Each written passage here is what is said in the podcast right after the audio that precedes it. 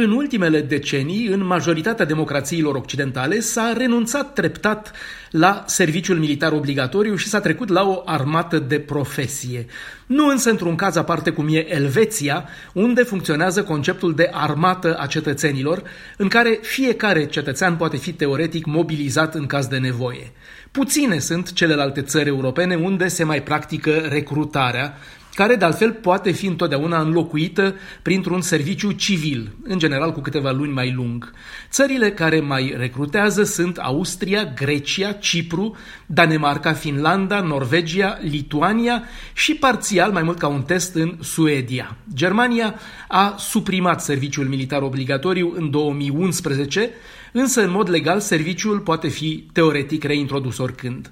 Chiar și în Franța, Emmanuel Macron a spart un tabu, lansând ca un test ideea reintroducerii serviciului militar. Și România încearcă să testeze un asemenea plan. În luna mai anul trecut, Ministerul Apărării din România își făcea cunoscut proiectul de strategie militară și, printre alte reforme propuse, prevedea reintroducerea serviciului de militar voluntar în termen. Asta nu este neapărat ceva nou. În Franța, Emmanuel Macron a evocat recent posibilitatea reintroducerii sub o formă sau alta a serviciului militar. Toate aceste chestiuni redevin de actualitate deoarece, după entuziasmul primului deceniu de după căderea comunismului, când țările din întreaga Europa au început să-și reducă efectivele și să anuleze serviciul militar obligatoriu, revine acum ca o evidență necesitatea păstrării unui număr suficient de militari în uniformă, în permanență. Ideea că tehnologia ar fi suficientă a fost o modă trecătoare.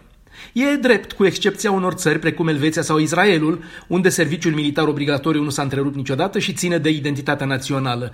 Puține sunt însă azi țările în Europa care nu au trecut la o armată de profesie, eliminând recrutarea, uneori chiar precum protestează NATO, cu riscul de a reduce capacitatea de apărare a țării, cum e cazul în Marea Britanie. În ultima vreme, o mare dezbatere în Parlamentul Britanic l-a opus pe șeful opoziției laburiste, Keir Starmer, șefului guvernului, Boris Johnson, acesta trebuind să răspundă întrebării de ce reduce forțele armate cu încă zece mii de oameni, făcând ca totalul forțelor terestre britanice să scadă la doar șaptezeci și două de mii de oameni, cel mai coborât nivel din ultimii trei sute de ani.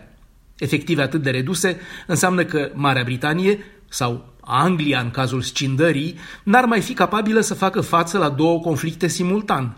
Chiar și acum, voci din cadrul ierarhiei armatei Marii Britanii, putere nucleară legală, atrag atenția politicienilor că, în condițiile în care Londra trebuie uneori să mențină trupe în puncte de conflict simultan, cum au fost Afganistanul și Irakul, capacitatea de reacție în fața unei ipotetice agresiuni rusești în Europa de Est ar fi atunci extrem de redusă. Bruxelles, Dan Alexe pentru Radio Europa Liberă.